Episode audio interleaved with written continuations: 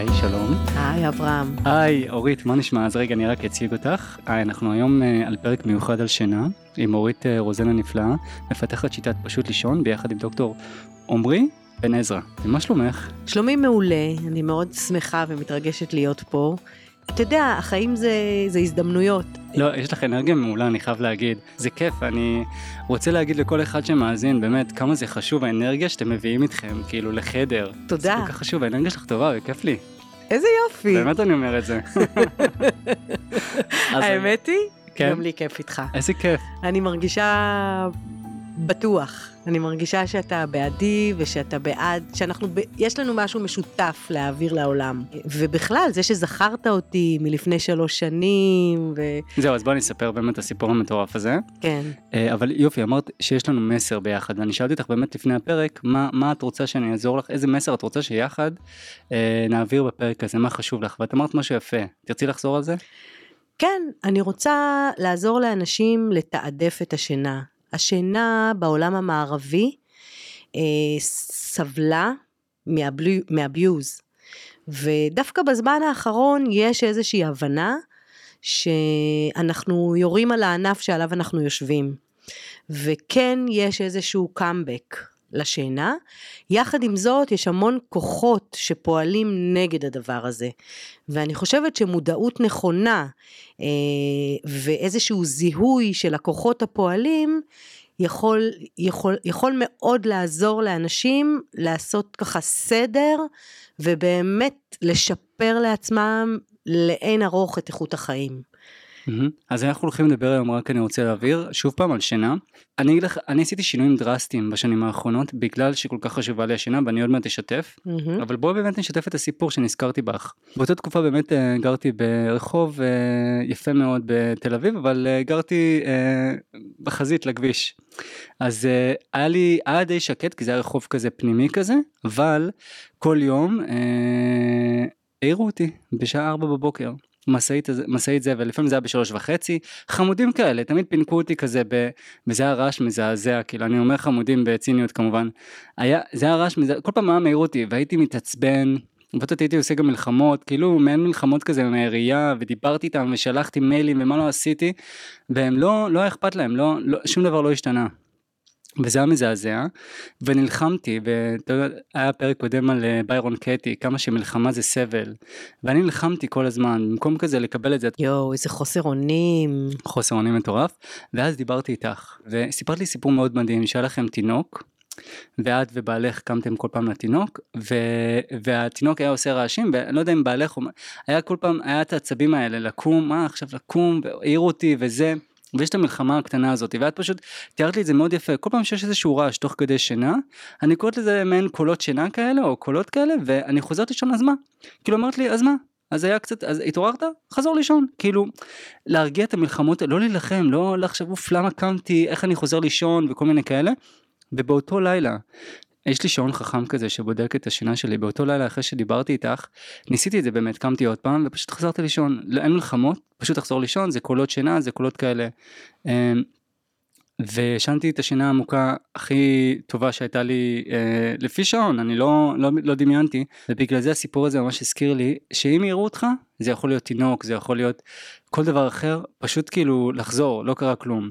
זה סיפור נהדר. כן. זה סיפור שבעצם יושב ב, בתמצית של אה, ההבנה של השינה. כי גם אם לא הייתה מאירה אותך משאית זבל, או התינוק לא היה מאיר אותך, או כל דבר אחר, עדיין חלק ממנגנון השינה שלנו, אה, האינדיקציה שהמנגנון הוא תקין, זה התעוררויות במהלך הלילה. אה, אוקיי? וואו, זה לא ידעתי. כן. אז מה שקורה זה שבעצם מנגנון השינה שלנו הוא מנגנון הישרדותי. והוא צריך לדאוג שאתה תתעורר כדי שלא יהיה לך נמק, פשוט ככה. כדי שיגיע חמצן ודם לכל האיברים בגוף, והוא דואג להעיר אותך. וואו. בן אדם מבוגר מתעורר בממוצע 14 פעמים בלילה. אני ו- בהלם. ותינוק מתעורר 40 פעמים בלילה. ו, ובאמת כל סוד הקסם, ההבדל בין אנשים שישנים טוב לאנשים שלא ישנים טוב, זה העניין הזה שיש אנשים שבאמת מתעוררים במהלך הלילה, אני יכולה גם להסביר איך מתעוררים, אבל מתעוררים במהלך הלילה, ובמקום פשוט לחזור לישון, הם מאירים את עצמם, הם, או שהם אה, כועסים שהם התעוררו, או שהם אה, אה, אה, מתחילים להסתכל על השעון, מתחילים לעשות כל מיני פעולות מוגזמות שמסמנות בעצם למנגנון השינה שלא חוזרים לישון, ואז הוא לא יחזיר אותך לישון. בעוד שאם אתה מתעורר ואתה מגיב לזה כמו, שאמר, כמו שהסברתי לך אז בנונשלנטיות. אז מה? כן, אז התעוררתי, אז כמו שהתעוררתי, ככה אני הולך לישון. ו, וזה דבר שהוא ממש ממש קריטי. קריטי, זה יכול באמת להפוך בן אדם מישן טוב לבן אדם שיש לו הפרעה בשינה. אה, ו, ובכלל זה מתנהג גם כמו כדור שלג. בסוף אתה מפתח אה, אה, הרגלים סביב הדבר הזה. נגיד אם התעוררתי כל לילה בשלוש לפנות בוקר והסתכלתי על השעון, אז עכשיו, ואני מסמן את זה, נאמר, כשהתעוררתי אני עושה מזה עניין, אתה בעצם מסמן למנגנון להעיר אותך כל לילה באותה שעה. יש פה משהו נורא חשוב שצריך להבין. אני עכשיו קלטתי, לא להסתכל בשעון כשאתה קם. ממש לא להסתכל. ממש, הפעם הראשונה שאתה וואו. צריך לפגוש את השעון, זה בבוקר כשהוא מועיר אותך.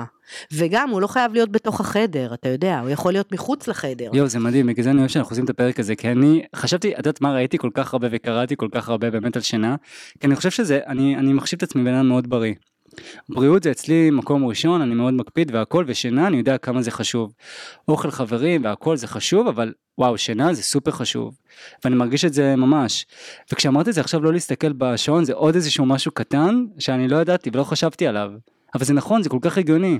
אתה מסתכל, אתה מתעצבן, מה? קמתי עכשיו שתיים וחצי, מה אני הולך לעשות עכשיו? בדיוק, ולא נשאר לי, וכן נשאר לי, ומה יהיה, ומחר, ואיך אני אגיע לפגישה, ואני כן, עצבני, והנה הלכו עוד שעתיים. יואו, אז הנה, אם כבר על ההתחלה, אנשים מקשיבים, זה בסדר שאתם קמים באמצע הלילה, פשוט, אה, אז מה? תשאירו, אבל אני אגיד לך מה, לפעמים קמים ולא חוזרים. לא רק שאז מה. אז מה? לא רק שאז מה. זה אומר שהמנגנון תקין. ההתעוררויות האלה הם דבר טוב. אתה מבין מה אני אומרת? אוי, לפרגן לעצמך גם. ההפך, כאילו, בדיוק הפוך, כאילו, ממה שאנחנו נוהגים לחשוב. זה אומר שהמנגנון שומר עליך.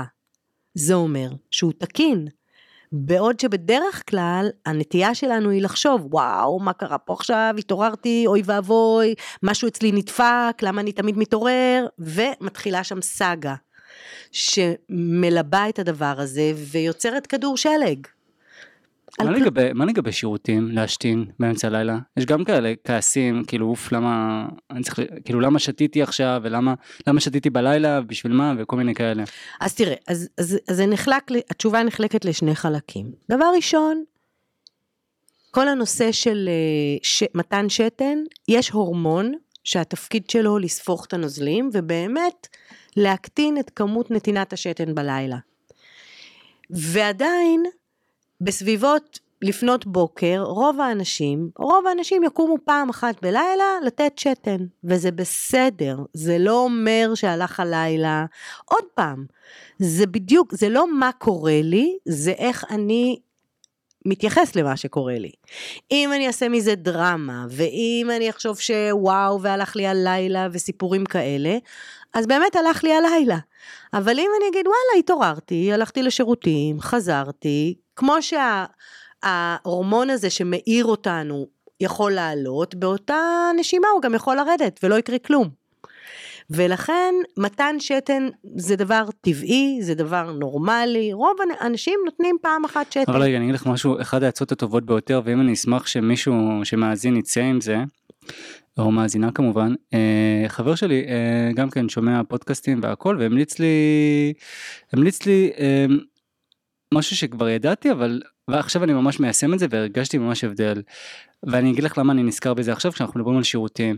הוא אמר לי ממש לפני שינה, שעה לפני שינה או משהו כזה, לכבות את כל האורות. אין מסכים, אין אורות, אין כלום, לך לישון. פשוט תהיה אפילו במיטה כאילו עם עצמך בלילה.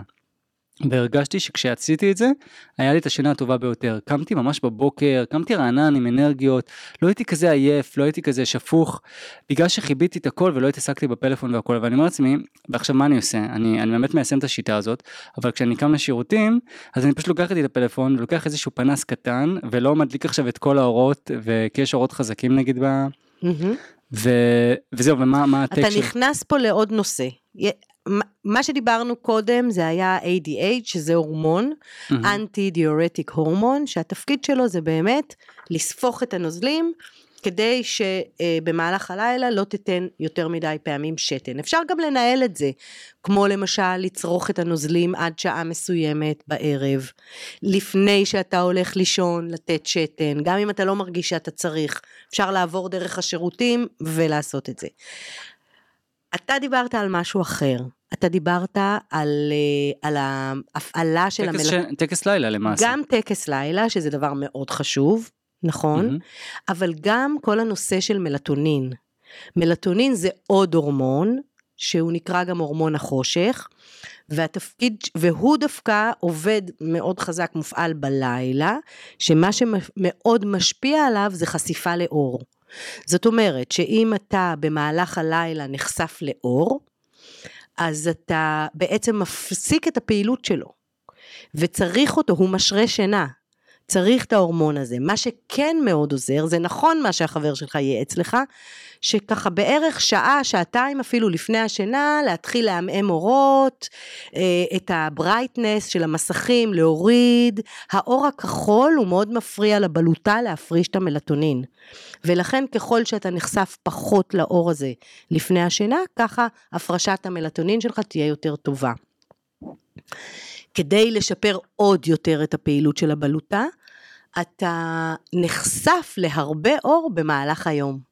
אה וואו. דווקא במהלך היום להיחשף להרבה אור, וכמו שאתה עושה זה מעולה, אתה קם באמצע הלילה, לא מדליק אורות, אתה לוקח פנס קטן, עדיף לא את הטלפון, מהמם. עדיף אפילו פנס, אתה יודע, הכי פרימיטיבי של פעם כזה, אני אגיד לך משהו, איזשהו בין השורות כזה. למה אני לוקח את הפלאפון? הפלאפון שלי, דרך אגב, כבר ב-11, אולי זה קצת קיצוני, אבל הוא שחור לבן. אני חיביתי כדיפולט, ברירת מחדל כבר את הקור אור ממש לא כחול. קיצוני. אני, אני כאילו בשעה מעולה. 11, זה כבר שחור לבן, זאת אומרת שאם אני לוקח אותו, זה רק הפנס כזה, שם כזה, שכן, מי שיכול שיקח את זה, זה ממש טוב. כן, אבל, אבל, אבל פנס, פשוט פנס ליד מהמם. המיטה, קם, מאיר את הדרך, עושה מה הבנתי. שעושה, חוזר, מעולה. אה, כדי למנוע באמת, אה, אה, ברגע שיש חשיפה לאור, הבלוטה מפסיקה להפריש את המלטונין. אוקיי? תגידי, לך יש טקס לילה? אני אגיד לך מה, כי זה ממש מצחיק, אני חושב שרווקים, אני מבחינתי רווק, ואנחנו, כאילו, אני רואה את זה אצל הורים, איזה טקסים יש להם לילדים, מכבים את האורות, סיפור לפני שינה, ממש, יש להם שלבים, מקלחת, כל מה שצריך. ואני אומר את זה, גם, גם אנשים בוגרים צריכים טקסי, טקסי לילה, ואני אומר לעצמי, וואו, מסכנים כל הצעירים האלה שלא מודעים לזה, כמה זה חשוב. יש לך טקס כזה? כן, אני לעת ערב, מחשיכה אורות, מה זה לעת ערב, מתי? אני יכולה בשמונה, תשע בערב כבר, אתה יודע, סיימתי את היום, אכלתי ארוחת ערב, מתקלחת. הכל כבוי? לא הכל כבוי, אני עדיין יכולה לצפות בתוכניות, אבל אני אבחר אותן בקפידה. אני לא, אני לא אראה עכשיו איזה סדרה מפחידה, או אני לא אראה בכלל סדרה מפחידה, אבל בטח לא בלילה. אה, אני לא אראה חדשות, אני אראה דברים שהם הרבה יותר- יותר light, אני אקרא אולי, אני כן אנהל שיחה, אתה יודע, עם בני הבית, אבל כולם יודעים שיש איזה מין... אתה יודע, ירידת אנרגיה, מתחילים לסמן למנגנון שאפשר להתחיל להפעיל את ה-ADH, את המלטונין, ו, ואני אלך לישון ב-11 בלילה, לפעמים אפילו קודם, גם אם אני לא מאוד מאוד עייפה. אחת הטעויות שאנשים נוטים לחשוב זה שהם צריכים להיות מאוד מאוד עייפים כדי לישון. ובעצם הם עושים את הדבר ההפוך. כי כשאתה מאוד מאוד עייף, אתה בעצם מכניס את הגוף שלך לסטרס. ברגע שאתה נכנס לסטרס, מנגנון, המנגנון השינה שלך והמוח שלך נותן הוראה להפריש אדרנלין וקורטיזול למחזור הדם. אה וואו. וכשמופרשת כמות של אדרנלין וקורטיזול במחזור הדם, קשה מאוד לישון. עכשיו, זו תחושה מאוד מאוד מתסכלת, כי אתה מרגיש שאתה מותש ואתה עייף, אבל הראש שלך דלוק. אתה מכיר את ההרגשה הזאת? אני, אני מכיר את זה מהורים שאמרו לי, אם הוא לא ילך לישון עכשיו, אז חבל הזמן אחרי זה, הוא אנרג'ייזר. אנרג'ייזר. לגמרי, לגמרי. זה הורים ממש מתחברים לזה, נראה לי עכשיו. מאוד. יש את הקטע הזה של האימהות, אתה יודע, של אה, נותנות לתינוק ארוחת, בו, ארוחת ערב, וה, והוא עייף. אחרי כל היום, אה, המצח שלו פוגש את החביתה, והן לא נותנות לו ללכת לישון. והן ממשיכות להאכיל אותו, ואחר כך הם עוד יזרקו אותו לאמבטיה, ואז הן מקבלות אנרג'ייזר לעוד שלוש שעות. אה וואו. טעות, טעות, תימנעו טעות. מהמקלחת, תימנעו מהאוכל, פשוט ללכת לישון. או שתעשו את זה מוקדם יותר, מהמם. ופשוט להרגיש את הילד. אתה יודע, ה- הרפו, בר- ברפואה יודעים להגיד, גם ילד חולה לא מעירים כדי לקחת תרופה. וואו. השינה בעצמה היא הדבר המרפא, משתחררים שם כל כך הרבה חומרים חיוניים לתפקוד שלנו, אה, ואנשים פשוט לא יודעים את זה. אנשים מתייחסים לשינה כאילו זה איזה סרח עודף, אני חייב לעשות את זה. וזה כאילו גוזל להם מזמן הרבה יותר חשוב. עכשיו תשמע, זה, זה, כן, זה באשמת, זה באשמת האנושות, זה באשמת העולם המערבי. יש ספקי תוכן שהתפקיד שלהם לגרום לנו להישאר ערים. וזה פשוט פסיכי מה שקורה, ואנשים מוצאים את עצמם במאבקים, כל הזמן נאבקים, הם כל הזמן בפומו. ו, ו, ומעצם זה שהיום אתה יכול 24-7 להיות ער, ולא יקרה כלום. אתה יכול למלא את הזמן שלך במיליון תכנים, ולדבר עם הקצה השני של העולם, ולהעביר ימים כלילות, ו, ו, ו, ופשוט אנשים מגיעים למצב, זה כמו מין, אתה יודע, בגלל שיש את הדברים האלה, אז הם רוצים יותר להישאר ערים, ובגלל שהם נשארים יותר ערים, אז הם כבר לא יכולים ללכת לישון. ואז השינה נהיה כמו איזה מין שדה קרב כזה, שאתה מתחיל להימנע ממנו, ואתה מתחיל לספר לעצמך סיפורים, כמה זה חשוב, וכמה זה כיף, וכמה אתה מרוויח מזה. ואתה בעצם מתרחק מהבסיס, מהדבר הכל כך אלמנטרי, שכל כך עוזר לנו לשמור על האיזון שלנו, ואתה יודע, היום מדברים על המיינדפולנס ועל הכאן ועכשיו. זה שינה, שינה מתרחשת כאן ועכשיו. שינה לא מדברים עליה, לא חושבים עליה, עושים אותה. וואו. אם לא, היא לא תקרה. ואנשים לא מספיק מקדישים לזה, מקדישים לזה זמן ומקום. ו, ו, והיום יש כבר איזושהי הבנה, מתחילה להיות איזושהי הבנה שוואו, הגזמנו, פשוט הגזמנו. אה, אני, אני חייב להגיד, אמרת את זה מאוד יפה. אני מרגיש את זה קצת עליי אפילו מאבקים, שדה קרב. אני מרגיש באמת שזה הפך להיות שדה קרב ומאבק, כי הרבה אנשים שאתה מדבר איתם, מה, בוא נצא, בוא זה, מה עכשיו וזה, בוא, כאילו, זה קשה, כי אני יודע, ואנחנו יודעים כמה חברים, ולכידות חברתית, כמה זה חשוב, וחיי קהילה. מצד שני, כמה שינה זה חשוב. עכשיו, אני לא יודע, מי שמאזין, אני, אני חושב שמי שמאזין מבין כמה שינה חשוב, אבל אולי בוא כן ניתן איזשהו משפט שתיים. אני, אני גם כן, בתחקיר לקראת הפרק הזה, גם uh, גיליתי כל מיני מחקרים, אנחנו, אני כאילו יודע שחוסר בשינה, כל החולי שיכול להיות, כאילו דיכאון, uh, טרשת עורקים, סכרת, כל מה שאתם לא, מחלות לב, כאילו זה כל כך, אני מרגיש שזה כל כך ידוע, אני לא יודע, כאילו, אם יש באמת מישהו שעדיין לא, אז אני, א', אני לא בטוחה שזה כזה ידוע. וואו, כאילו, לפעמים, אתה יודע, דווקא כדי להצדיק את האידיאולוגיות שאתה בונה, אז אתה כאילו לא רוצה לדעת, לא רוצה לדעת מה אתה, אה, לאיזה מקומות לא טובים אתה מכניס את עצמך. אז, אז בוא נדבר על זה רגע, בסדר? אה, ברמת הקוגניציה, אה, הזיכרון משתפר בשינה, לא רק הזיכרון, גם היכולת לשלוף זיכרונות. זאת אומרת, זה גם הדאטה, כמות הדאטה נאגרת מהמם. יותר טוב, וגם היכולת שלך לשלוף אותה. אה, ריכוז, היכולת שלך להתרכז, דעתך הרבה יותר מוסחת כשאתה עייף, כשאתה מותש. אה, כל הנושא של אה, תפעול של מכשירים, אה, כל הנושא של קורדינציה, אנשים מאבדים שיווי משקל כשהם עייפים, הם נתקלים יותר בדברים, הם, אז התגובה לגירויים חיצוניים. מה לגבי דיכאון? אני תכף אגיע לזה, התגובה לגירויים חיצוניים, שזה למשל הסיבה שבגללה המון תאונות דרכים נגרמות עקב חוסר שינה. וואו. אנשים לא מגיבים, אוקיי? הם לא מספיק מהירים בתגובות שלהם.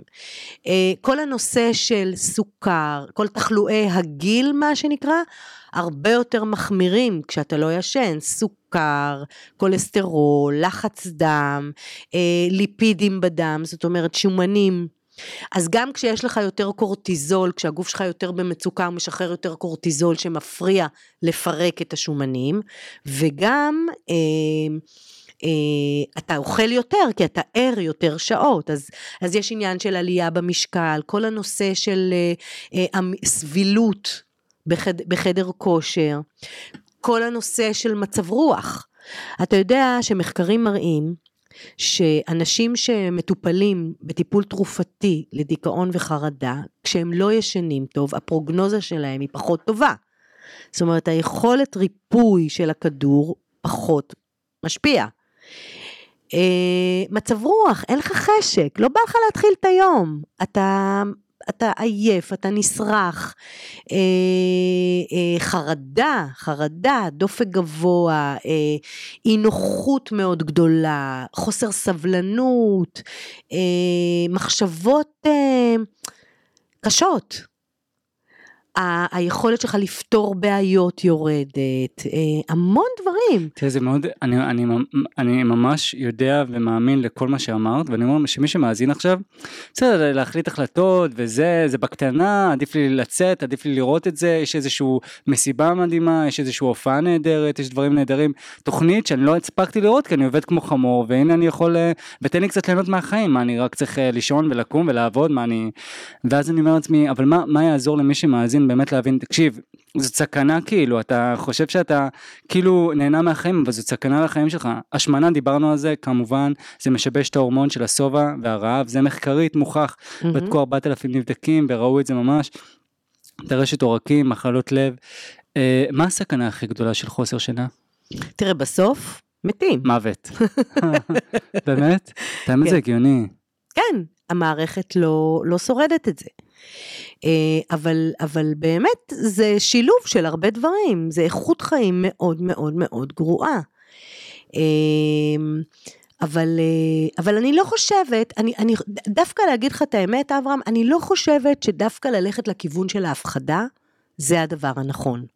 זה נכון לדעת את זה, זה חשוב להכיר את זה, כי זה חשוב שאנחנו נבין את המחירים של המעשים שלנו, כדי שהשיקול דעת שלנו יהיה באמת יותר רחב ונוכל לבחור.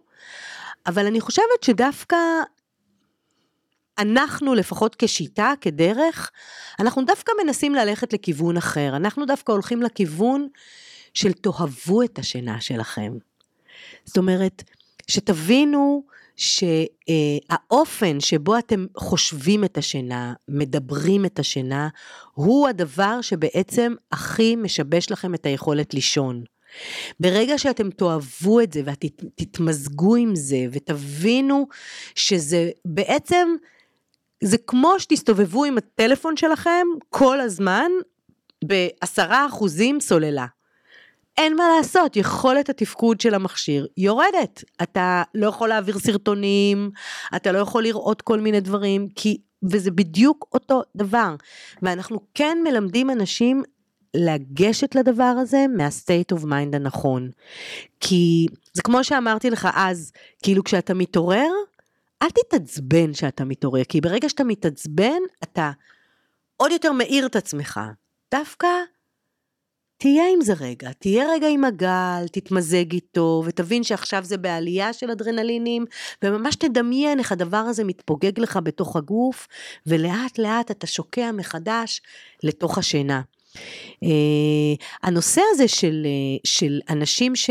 Uh, מאוד מתפתים לעשות כל מיני דברים בהקשר של השינה, זה גם אפילו נוגע להתמכרויות, כי אתה יודע, זה כמו המהמר, שהוא, אה, אין איזה חומר חיצוני שבגללו הוא לא מצליח להשתלט על הצורך שלו ללכת ולשחק כל פעם מחדש. זה בול אותו דבר. גם בהפרעת שינה, כשאנשים, השינה שלהם מופרעת, הם בהצפה הורמונלית שהם מתמכרים אליה.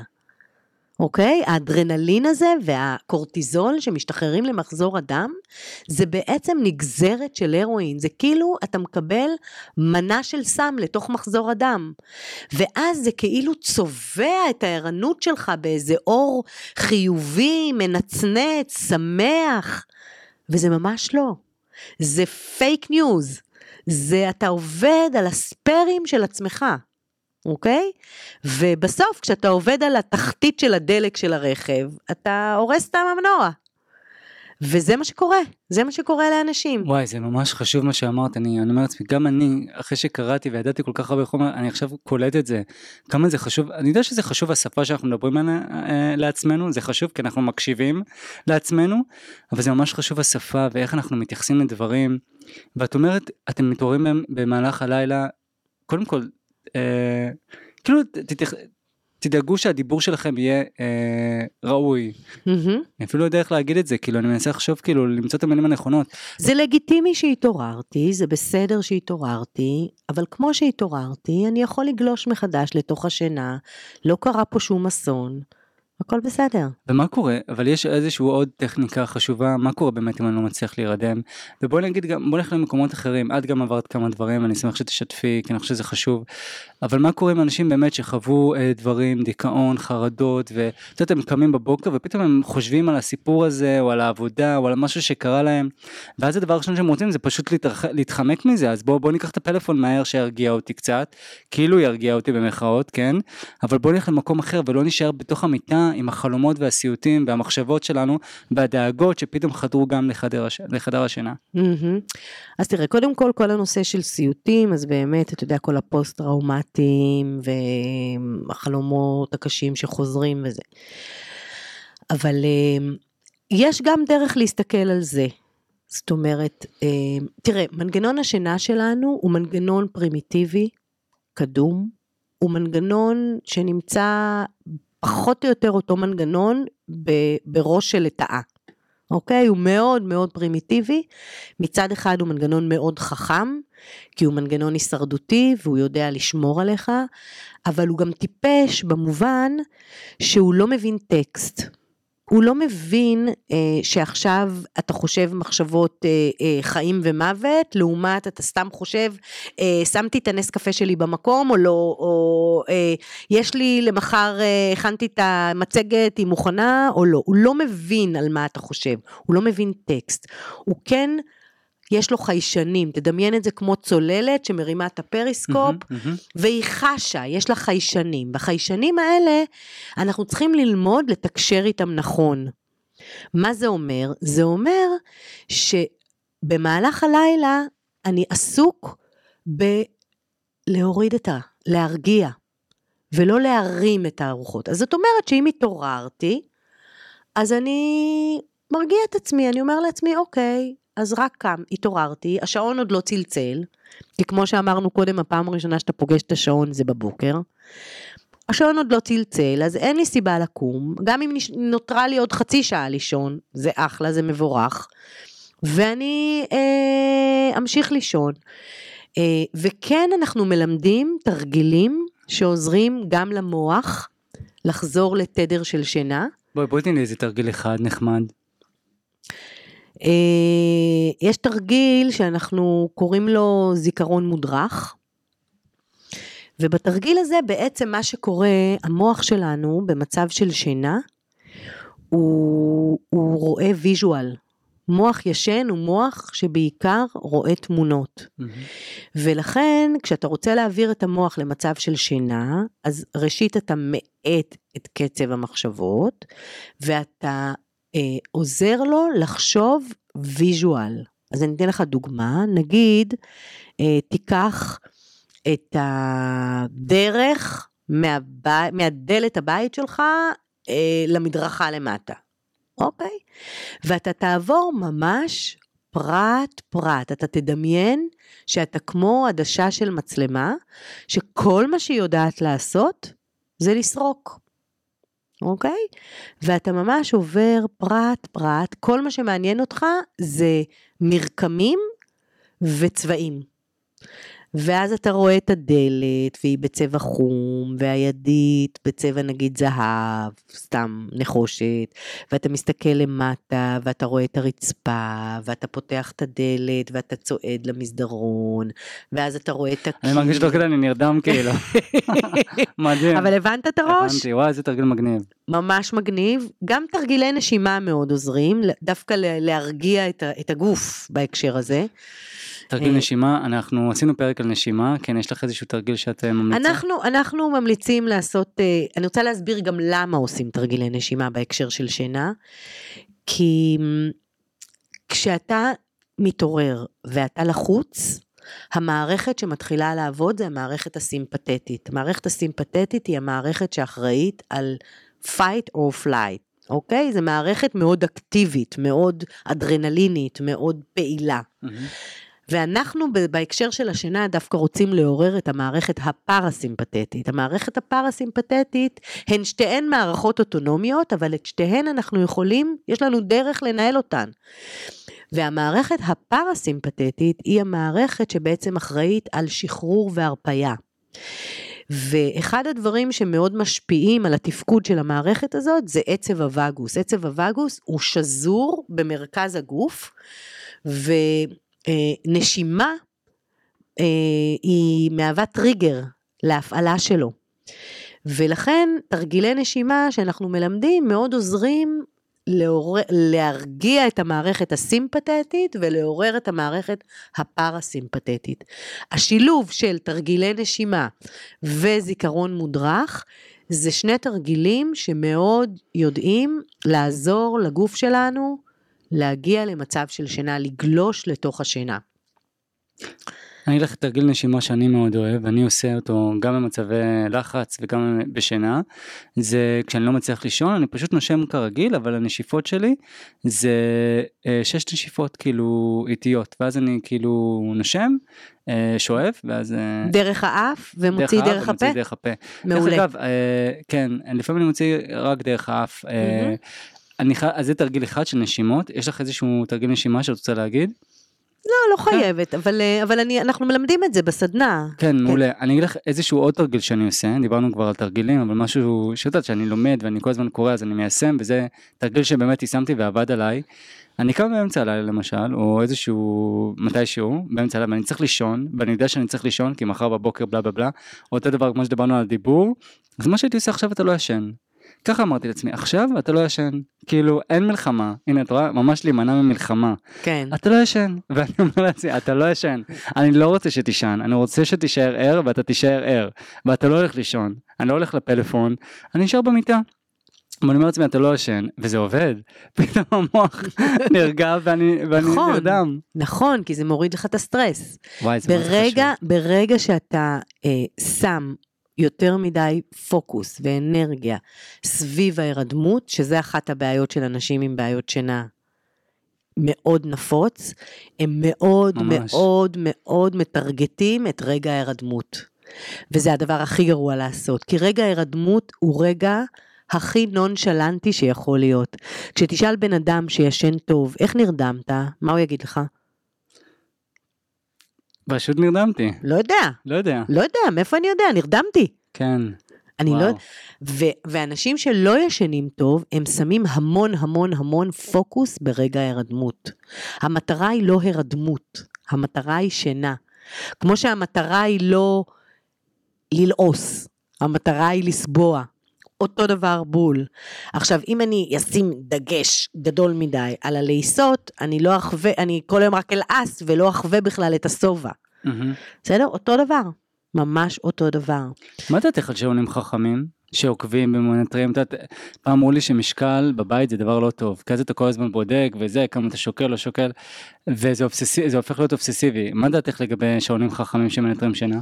אנחנו ממש נגד, אה וואו, ממש. למה חשבתי. ממש. נגד, וואו, למה? ממש. אותו דבר למה? בקטע של המשקל? למה? כי זה עודף, עודף, כמו שאמרתי קודם, שינה לא מנטרים, לא חושבים, לא מתכננים, פשוט עושים. Mm, וכשאתה עסוק בלנטר את השינה שלך, באופן תת-מודע, אתה כל הזמן עובד בלנטר את השינה שלך.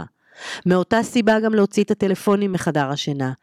כי, או לא להסתכל על השעון. כי ברגע שאתה מסתכל על השעון, אז אתה עובד בכל הזמן לספור אני רואה עכשיו כמה שאין לך. שעון בכלל על היד. נכון? את לא מסתכלת עם שעונים. בגלל זה? סתם, אוקיי. אין לי שעון, לא, זה אבל, מצחיק, גם לי אין שעון כרגע, כי אבל אני, הסוללה נגמרה. כן. אני אה, עם הטלפון, אז אה, זה, ובמהלך הלילה פשוט לא מעניין אותי מה וואו, השעה. וואו. זה לא מעניין אותי. אם השעון לא צלצל, אני לא אמורה לדעת מה השעה. אני מתעוררת לפעמים באמצע הלילה, הולכת לשירותים, חוזרת, אבל אני אף פעם לא יודע מה השעה. כי אני צריכה את השקט שלי. וברגע שהטלפון נמצא ליד הראש, אין מה לעשות, אתה בכוננות ספיגה. וזה משהו שאנשים, אתה יודע, לפעמים רק להוציא את, השע... את הטלפון מחדר השינה, זה עושה פלאים לאנשים. כי אין מה לעשות, ברגע שיש לך את האפשרות להציץ, לראות מה קורה, מי זה, מי, אה, הודעות בדחיפה, אה, כן עניתי לוואטסאפ, לא עניתי לוואטסאפ, כן... זה סותר שינה. זה לא, זה לא הגיוני בכלל, זה לא, זה אנטיתזה.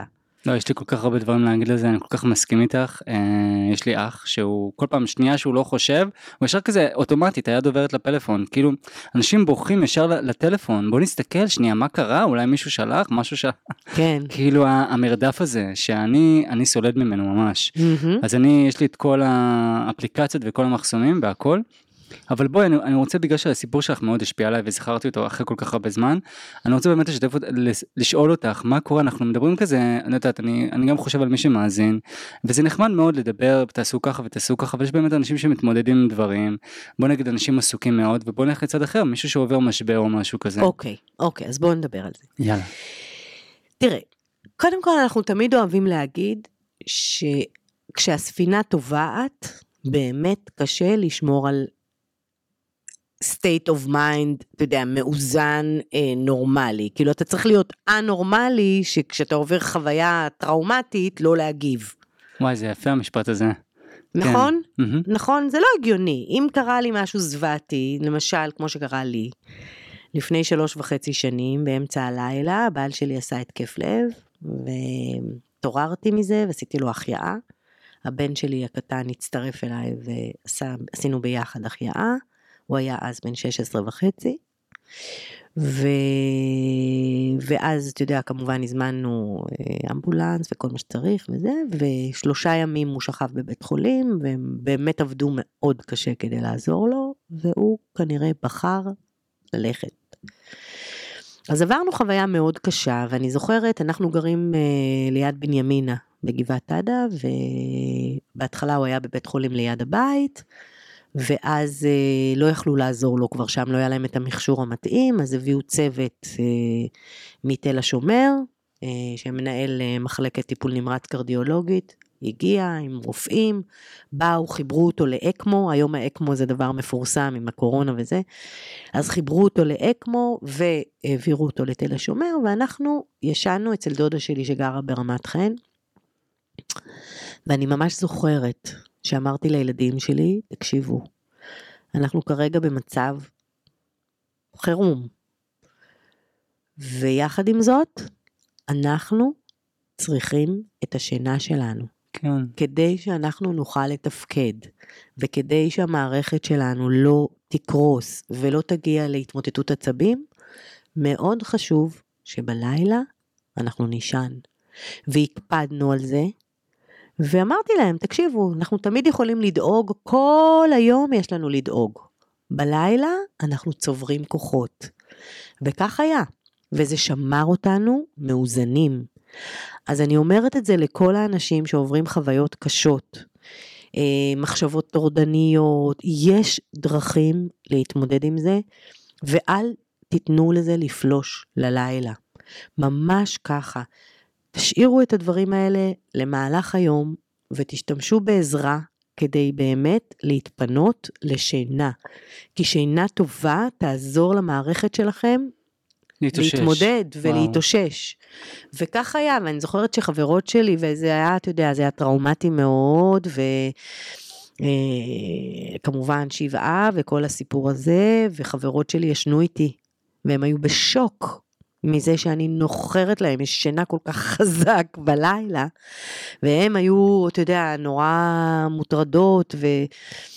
כן, זה מין חוק ברזל כזה, אני אומרת, מה זה יעזור שאני אשאר ערה במהלך הלילה? מה זה יעזור שאני אחשוב? וזה מה שהוכיח לי כמה השינה שלי עזרה לי באמת להתמודד ובאמת לשמור על אנרגיה טובה, כמו שאמרת, ועד היום, עד היום, אני מאוד מקפידה על זה. שינה זה הבסיס, זה הדבר שעליו נבנה כל היום שלך, כל, ה, כל המחשבות שלך, וכשאתה לא ישן טוב, זה צובע את המחשבות בצבע מאוד חרדתי, מאוד אה, אה, של אי נוחות, של חוסר סבלנות. זה לא נעים, זו חוויה לא נעימה. וכן, להתמודד עם הפומו. וואו, זה מדהים מה שאת אומרת. אני מנסה לחשוב, אה, מה, מה מבחינתך בל יעבור? כאילו, את מדברת על שינה דבר כל כך חשוב מבחינתך, מה מבחינתך בל יעבור? כאילו, אם עכשיו חברה אומרת לך, בואי ב-11 בלילה, יוצאים, את אומרת לא, כאילו, יש, כאילו, את יודעת, אני אגיד לך משהו, אלן דה ג'נרס, מכירה, כן, נכון, כמובן? כן, כן. אני לא יודע אם אה, מי שמאזין מכיר, אבל היא הולכת לישון ממש ממש מוקדם. ומבחינת הוליווד ידוע שמזמינים אותה לאירועים והכל, היא, היא חותכת. היא חותכת מבחינתה בשמונה בערב כבר להיות בבית, היא ישנה ממש מוקדם, אני חושב ממש בשעות האלה. היא ממש מקפידה על זה וזה בא לעבור מבחינתה. לישון מוקדם ולא משנה העולם ולא משנה כלום, כאילו שזה מדהים. ואני אומר מבחינתך שאת כל כך בתוך התחום הזה, מה מבחינתך בא לעבור? תראה, אני חושבת שגם לכיוון השני, סטרס זה לא נכון. אני כן בעד לחיות את החיים. אתה יודע, אם פה ושם יש איזה אירוע, ואני נוסעת ל... לאיזשהו מקום, ובא לי כן ליהנות, וכן, אז אני אלך ואני אעשה את זה. אבל יום למחרת אני אקפיד גם לישון בצהריים אם אני יכולה, וגם ללכת לישון מוקדם. דרך אגב, שנת צהריים, מאוד חשוב לדעת, ששנת צהריים זה דבר שהוא מאוד מאוד משפר את שנת הלילה. בכלל, מנגנון השינה, ככל שישנים יותר, הוא משתפר. הרבה אנשים צורכים עכשיו, איפה שנת צהריים? אני עובד כאילו מהבוקר עד הזה, מאיפה שנת צהריים? אז אפילו אתה עובד משמונה נגיד עד, או מתשע עד שש, קח לך אחרי ארוחת הצהריים. איזה עשר דקות, רבע שעה. תעשה מדיטציה קטנה, תעשה, מה זה, אתה יודע, מדיטציה זה מילה נורא גבוהה. תסרוק את האיברים בגוף שלך בעיניים עצומות. כאילו, ממש רגע... תהיה בשקט עם עצמך פשוט. תהיה רגע בשקט, נכון, למרות שאתה יודע, שקט זה משהו שהרבה פעמים הוא ערובה לזה שיתחילו מחשבות כאלה מהירות ו- ו- ודאגניות. אז דווקא אני אומרת, כן תנהל את המחשבות שלך. ברגע הזה, וכן תסרוק את הגוף, כן אה, תדמיין את הנשימה של עצמך, תעשה דברים של כאן ועכשיו. אז נכון, לא כל אחד יכול לישון, אבל מי שכן יכול לישון ולנוח במהלך היום, מאוד חשוב לעשות את זה בזמן הנכון, שזה אומר בין 2 ל-4, הורמונלית. זה הזמן שבו יש ירידה באדרנלין, כי בבוקר רמת האדרנלין עולה, עד הצהריים זה ברמה גבוהה יחסית, ואז יש איזה מין צניחה כזאת, שאחר כך שוב יש התרוממות, לעת ערב, כאילו עד הערב זה בקו גבוה, ואז זה שוב ירידה לכיוון השינה. אז ב- בירידה הזאת של אמצע היום, אם אתה יכול, שתיים לארבע. בין 2 ל-4, חצי שעה, שלושת רבעי שעה, זה מעולה. תקשיבי, דיבר, דיברנו על זה באחד הפרקים, power nap, כאילו, לגמרי. הרגלים אטומיים, הספר המעולה הזה, אני ממליץ אה, למי שלא קרא, אז הוא גם מדבר על power nap, והוא אומר מקסימום אבל 27 דקות, שזה אומר, כאילו, לוקח לנו נכון, 27 דקות להירדם, נכון. אז 27 דקות בצהריים, אבל הוא אומר שגם 15 דקות זה טוב. בדיוק. פחות מ-10, הוא אמר שזה באמת לא כל כך משפיע, מהמם. אבל כן, הם ממש בעד, ומרגישים את זה. אבל עוד פעם, אברהם, פחות להיות על, ה, על הדקה. ממש. אתה מבין מה אני אומרת? ממש. אלא להרגיש את הגוף שלך. עכשיו, מה הבעיה בעולם המערבי? אנחנו לא מרגישים את הגוף. בדיוק, וואי, זה כל כך, כן, בדיוק. איבדנו איבדנו. קשר עם הגוף שלנו. אנחנו מתרגמים, מפרשים דברים בצורה מאוד לא נכונה, אוקיי? למשל רעב, אני לא, תראה, אפילו על עצמי, הרבה אנשים לא יודעים, רגע, אני רעב, לא רעב, תיאבון או שבאמת רעב, אנחנו לא יודעים באמת מה זה רעב, אנחנו לא, לא חווינו לגמרי, מה זה רעב הרבה באמת. מתחושת הרעב שלנו זה פשוט כי אנחנו אוכלים מזונות שמעודדים רעב, למשל סוכרים, או שיש תמונות כל הזמן והכל, ו... בדיוק, או, אתה הולך ברחוב ויש ריחות, ו- ו- אז גם שינה, אנחנו לא יודעים. אנחנו לא בקשר עם הגוף בקשר. שלנו. עכשיו, לא רק זה, אנחנו גם לא בקשר עם הגוף, גם בעולם המערבי לימדו אותנו להצניע את זה. כאילו להיות עייף זה בושה. זה משהו בזוי, אתה צריך להיות חד, אתה צריך להיות מעודכן, אתה צריך להיות אה, אה, פעיל, אתה צריך לנצח, אתה צריך יותר, יותר חזק, יותר עשיר, יותר ויותר. ולימדו אותנו לחשוב שהצרכים הגופניים שלנו זה, זה מין אה, משהו שאין לנו ברירה, אז אנחנו מספקים אותם, אבל זה ממש לא נכון. זה ממש ממש לא נכון, ו, אה, ולא רק זה, גם יש המון המון פיתויים שמסיחים את הדעת שלנו מהתחושות הגופניות. יש מאבק, תדמיין את זה, יש מאבק בין הפנטזיה של אה, להיחשף לתכנים מעניינים ואינסופיות של לימודים ו, ו, וחשיפה ל, ל, לאושר של תכנים, לעומת פשוט להרגיש את הגוף. והרבה פעמים הדבר הזה של החשיפה והעוד מעוד, מעוד פרק ועוד סדרה ועוד, אה, מפריע לנו פשוט להיות עם הגוף. ולהקשיב, והרבה פעמים העיניים, ה- העפפיים כבר עייפות וכבדים, וכבדות, והעפפיים כבדים, וה, והכתפיים ככה נשמטים, והתודעה שלך מתחילה להתכנס פנימה, ואז מתעורר איזה מין קול שאומר, לא, עוד לא הספקתי, עוד לא עשיתי, עוד לא, בסדר? זה ההתמכרות לערות.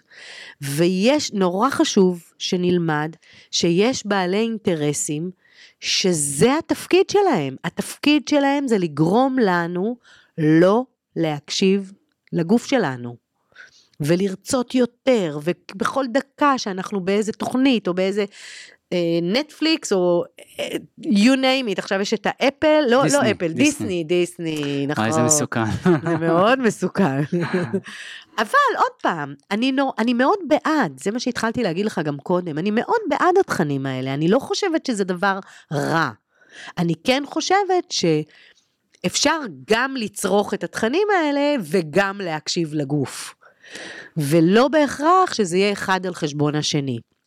במיוחד היום שהטכנולוגיה מאוד משרתת אותנו בקטע הזה. אתה יכול להקליט מתי שבא לך ולצפות בכל דקה ביום בכל תוכן שתבחר. למה על חשבון זמן המנוחה שלך? בסדר? אז... אה, יואו, אמרת, אמרת כל כך הרבה דברים יפים, אני חייב לשתף אבל איזשהו סיפור ש... לא באתי, אמרתי, אני לא אשתף, אבל עכשיו אני... תשתף. אני חייב לשתף, כי באחד הפרקים, את אמרת כאילו, אנשים עייפים, וזה כל כך כאילו, למה אתה עייף? מה עייף? כאילו, זה דבר כל כך רע. ובעצם זה הצורך של הגוף, הגוף כרגע הוא עייף, אנחנו כל כך משלילים את זה, כאילו, כל הזמן כאילו נגד, ואנחנו נלחמים עם זה. ונועה אה, בן יהודה היקרה שעשה איתי פרק לפני כמה זמן, ודיברה על האובדן של אימא שלה, האובדן פתאומי. סיפרה שבמשך שנה היא למדה בתואר והיא באה עייפה. ואז איזשהו היה משחק בין החברים בכיתה או משהו כזה והסטודנטים ואז כל אחד כתב על השני דברים כאילו. וכתבו ואחד מהם כתב עליה שהיא עייפה כל הזמן באה עייפה.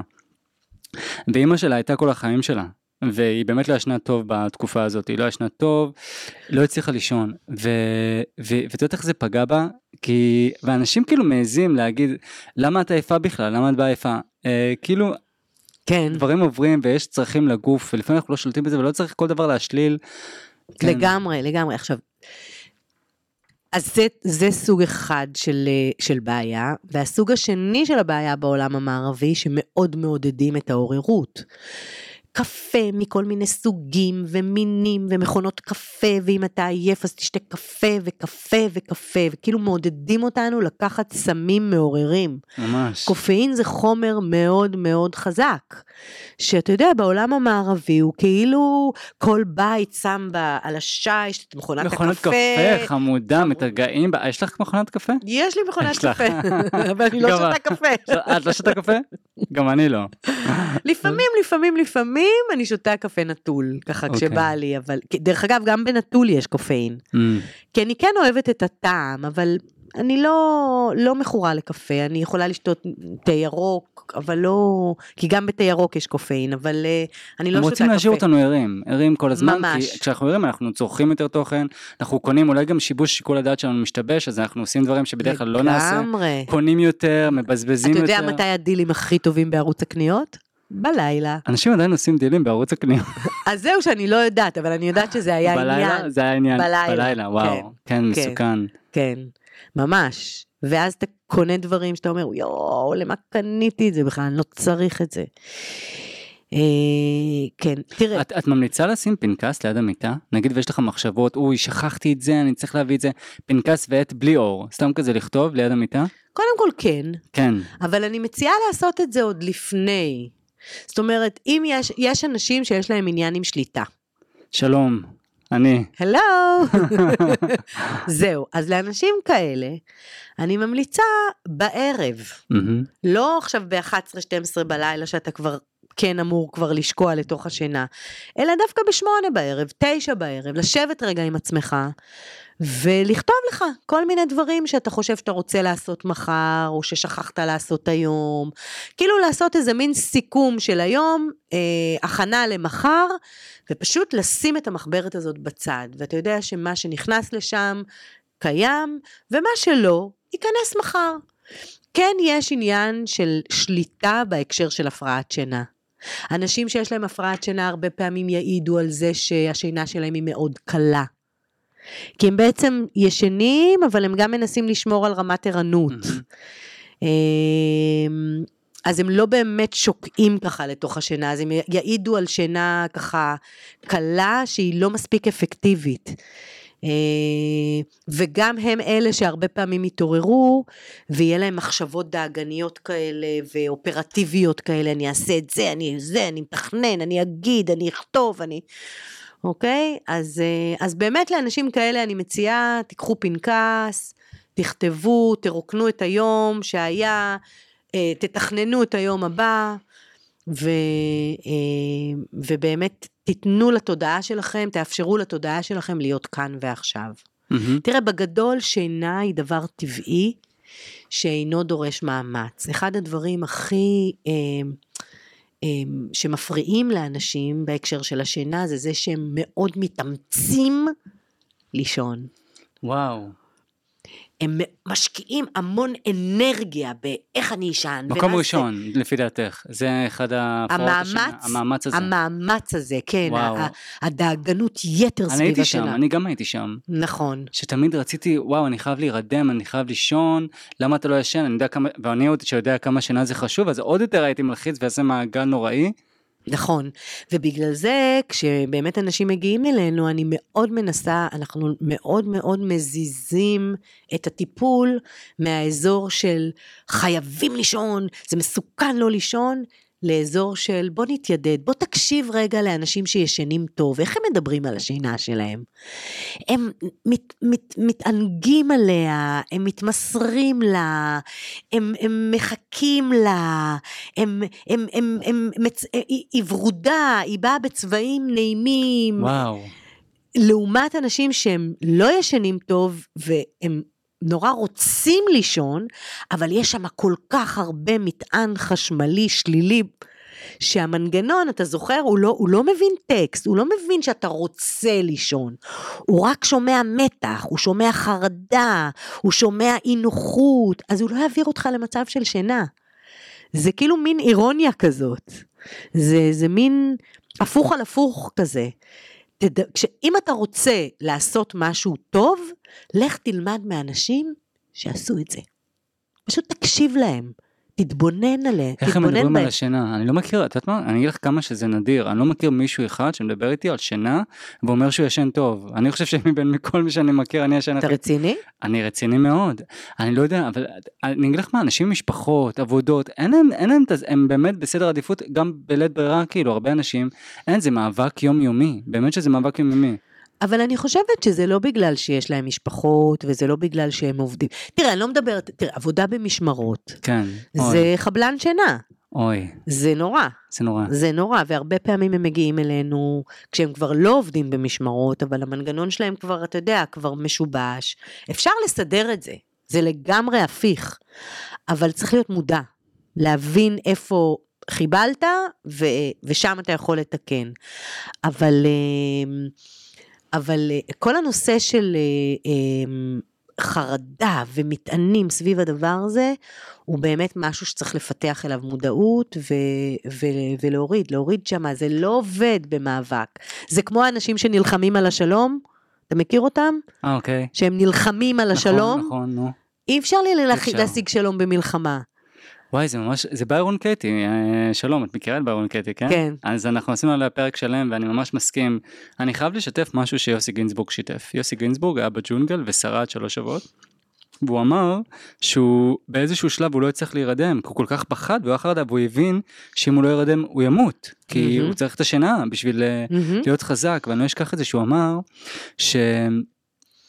שהוא פשוט באיזשהו שלב הוא פשוט אמר הוא פשוט הכין את עצמו אני הולך לישון כאילו אני הולך לישון אני אפילו אנוח לא צריך להירדם עכשיו שינה עמוקה אבל אני אנוח ואני לקחתי את זה משם שאני אומר לעצמי גם נגיד שאני בטיסה באמצע הלילה או משהו כזה ואני לא יכול לישון עכשיו או שיש תינוק במטוס שבוכה או משהו כזה או לא משנה מה אני אני מנסה לנוח אתה, אתה לא חייב לישון לפחות תנוח תהיה בשקט עם. עצמך עיניים עצומות בלי עכשיו סרטים מוזיקה או משהו או אור ממש. ככה, תרפה את הכפות. רגליים, תרפה את השרירים של השוקיים, של הירכיים. זה מסוכן איתך, כי את מרדימה אותי, זה לא טוב, את מרדימה גם את מי שמאזין, כי יש לך קול נעים.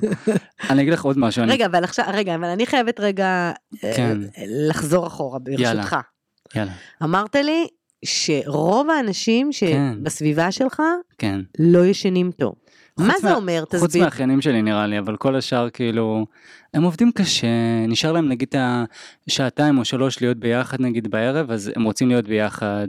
זה אני מדבר על הזוגות הנשואים, ואת יודעת, והחיים, החיים הם, אה, הם לא קלים, במיוחד, אני לא יודע, גם בישראל, יש אה, הרבה כזה מאמץ להשיג, לה, להגיע, אה, אתה רוצה גם לטפל בעצמך, אז אתה רוצה גם לעשות ספורט, ומתי תעשה ספורט? אז תעשה את זה, כאילו, לפעמים אנשים עושים את זה בערב, אז זה גם בעיה, זה גם לוקח זמן, ואנחנו יודעים זה שהם... לא רק לוקח זמן, זה גם מחבל כן, בשינה. זה מחבל בשינה, אז המודעות ל- לספורט, אבל מצד שני, ויש גם חברים, שזה סופר חשוב, אז על מה, איפה אתה, ואנשים אומרים תאזן, כאילו במחאות אני אומר, זה לא קל לאזן, זה מאבק יומיומי, כאילו אתה כל הזמן במאבקים, אז כן, לשאלתך, אני, אני לא, אין לי, אין לי דמות שאני אומר וואו, הוא ישן טוב, ובא, או ישנה טוב, ובא לי, בא לי, בא לי כאילו גם, אני, נראה לי שאני אתה היחיד.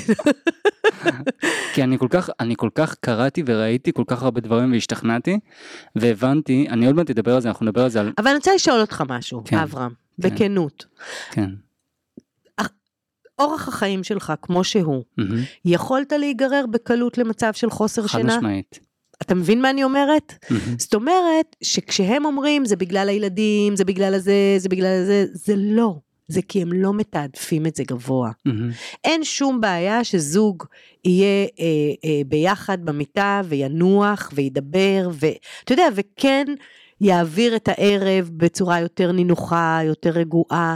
כן להתאים בז- בשלב שיש את הילדים הקטנים לסדר היום של הילדים, כן. ואתה לא מפסיד בזה כלום, ההפך, אתה מרוויח חיוניות, אתה מרוויח שמחה, אתה מרוויח אנרגיה, אתה יותר חד, אתה יותר מעודכן. אתה יודע, זה נורא נורא חשוב, זה רק, אני אומרת לך, אברהם, זה רק עניין של תעדוף. זה מתחיל ונגמר בזה. עכשיו נכון, אנחנו בעולם המערבי ובמדינת ישראל בפרט, יקר וצריכים לעבוד ולהתפרנס, הכל נורא נכון. ועדיין, יש אנשים שמתעדפים את זה אחרת. אתה יודע, אני, כשאנחנו התחלנו לעבוד, היינו בטוחים שאנחנו פונים לגיל השלישי. ובאמת היום אנחנו מבינים שזה חוצה כל גיל, המנעד הוא מאוד מאוד גדול. לפעמים בסדנה יושבים אנשים בני 16 ואנשים בני 80 ו... זאת אומרת, זה באמת קשת מאוד רחבה גם של סגנונות חיים, זה רעה חולה שכשאתה נתפס בזה, זה פשוט מתנהג כמו כדור שלג. וכל הרעיון הוא לדעת שאפשר לעצור את זה. וזה נטו ניהול. כמו המון דברים, גם זה. מהמם, מהמם, לנהל נכון, מהמם. להבין מה חשוב, מה פחות חשוב, ובהתאם לזה להתנהל. אה, זה נכון שיש שלבים בחיים שהזמן שלנו לא ברשותנו, אתה יודע, אם זה בצבא, אם זה כשאתה סטודנט הרבה פעמים, אז יש עומס מאוד גדול, ועדיין, יש סטודנטים שישנים טוב. באותה פקולטה, באותה כיתה. כאלה שישנים וכאלה שלא. תראה, סטטיסטית, זה 30 אחוזים שמדווחים על שינה גרועה, זה הרבה. זה המון. אבל זה 30 אחוזים. ויכול להיות שבעודנו מדברים, אחוזים קצת הולכים ועולים. זה כן. מהמם. ומצד שני, גם יש נטייה גם לירידה של הדבר הזה, כי אנשים מתחילים להבין שבאמת צריך לתעדף, צריך לשים את זה בראש סדר העדיפויות. לתעדף, אבל אמרנו משהו יפה בפרק, את אמרת מצד אחד לתעדף, כן, מקום ראשון, אבל מצד שני לא להיות לחוצים מזה, או בדיוק. סטרס לגבי זה, שזה גם חשוב, ואני רוצה גם להגיד את זה כדי להזכיר לעצמי, כי לפעמים אתה אומר לעצמך, "אוי, שינה חשוב, עכשיו הפריעו לי, זה הפריע לי, הפריע לי, לא, הכל בסדר, אז מה? תחזור לישון, תהיה לגמרי. במיטה. עכשיו, יש כל כך הרבה דברים שאני רוצה שנדבר עליהם, כי אני רשמתי לי, אז אני, אני לא רוצה, יאללה. כי את יודעת מה, זה כמה דברים שאני אספתי ואני מבין, מבחינתי הם כל כך מובנים, אבל אנשים לא, לא, לא מודעים אליהם. קודם כל, אני חייב להגיד שיש סדרה מעולה של ה-BBC, האמת על, אז הם עושים האמת על כל מיני דברים, אחד מהם היה האמת על שינה, שזה היה פרק מדהים, מדהים.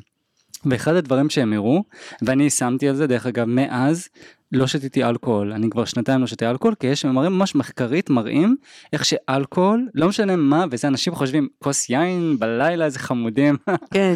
לא, הוא תמיד איכשהו משבש לך את השינה, אתה קם באמצע הלילה, לא משנה נכון. איזה סוג. אתה יודע למה? כי הכבד בשעה מסוימת מפרק את האלכוהול, מהמם. והפירוק הזה הוא מעיר אותך.